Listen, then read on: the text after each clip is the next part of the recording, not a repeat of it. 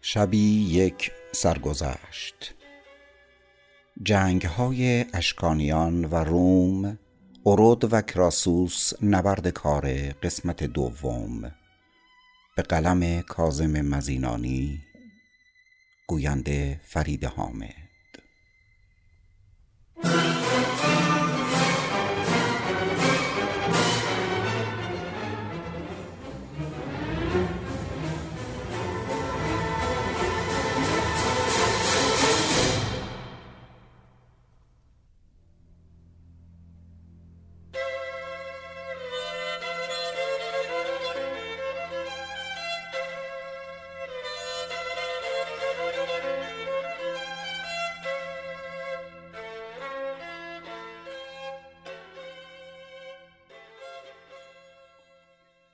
در شب قبل گفتیم کراسوس با تجهیز هفت لژیون و چند هزار سپاه از رود فرات گذشته در نزدیکی شهر کاره با نیروهای ایرانی روبرو شدند.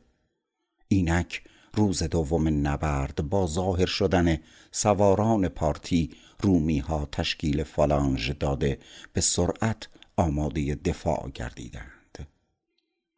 روش جنگ پارت ها بدین شکل بود. آنان با سواران سبک اسلحهشان به دشمن نزدیک شده بعد از پرتاب کردن تیر آنگاه عقب می نشستند در هنگام عقب نشینی روی اسب با حرکات قیقاج به عقب برگشته به سوی دشمن تیر پرتاب می کردند.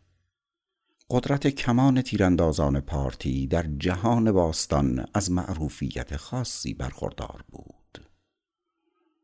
کراسوس برای در امان ماندن از حمله های موجاسای پارتیان به فرزندش پابلیوس فرمان داد با سواران اروپایی گل یا فرانسه که در اختیار داشت به پارت ها حمله کنند تا از حملات مسون بمانند.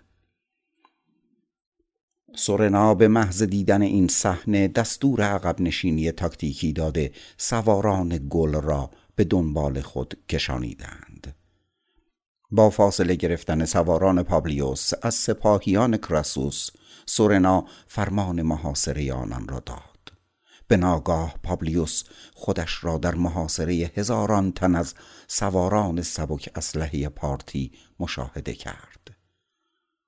پابلیوس با تمام قدرت سعی در شکستن خط محاصره را داشت ولی نتوانست خیلی زود خود و تمامی افرادش به ضرب تیرهای جانسوز پارتیان از پا آمدند کراسوس که شاهد از بین رفتن سواران فرزندش بود نتوانست کاری از پیش ببرد. روز در حال تمام شدن بود که کراسوس متوجه شد نیروهایش در حال محاصره شدن هستند. اگر شب نرسیده بود شکست او قطعی بود. شب هنگام بعد از یک جلسه و خبر کشته شدن فرزندش تصمیم به عقب نشینی گرفت.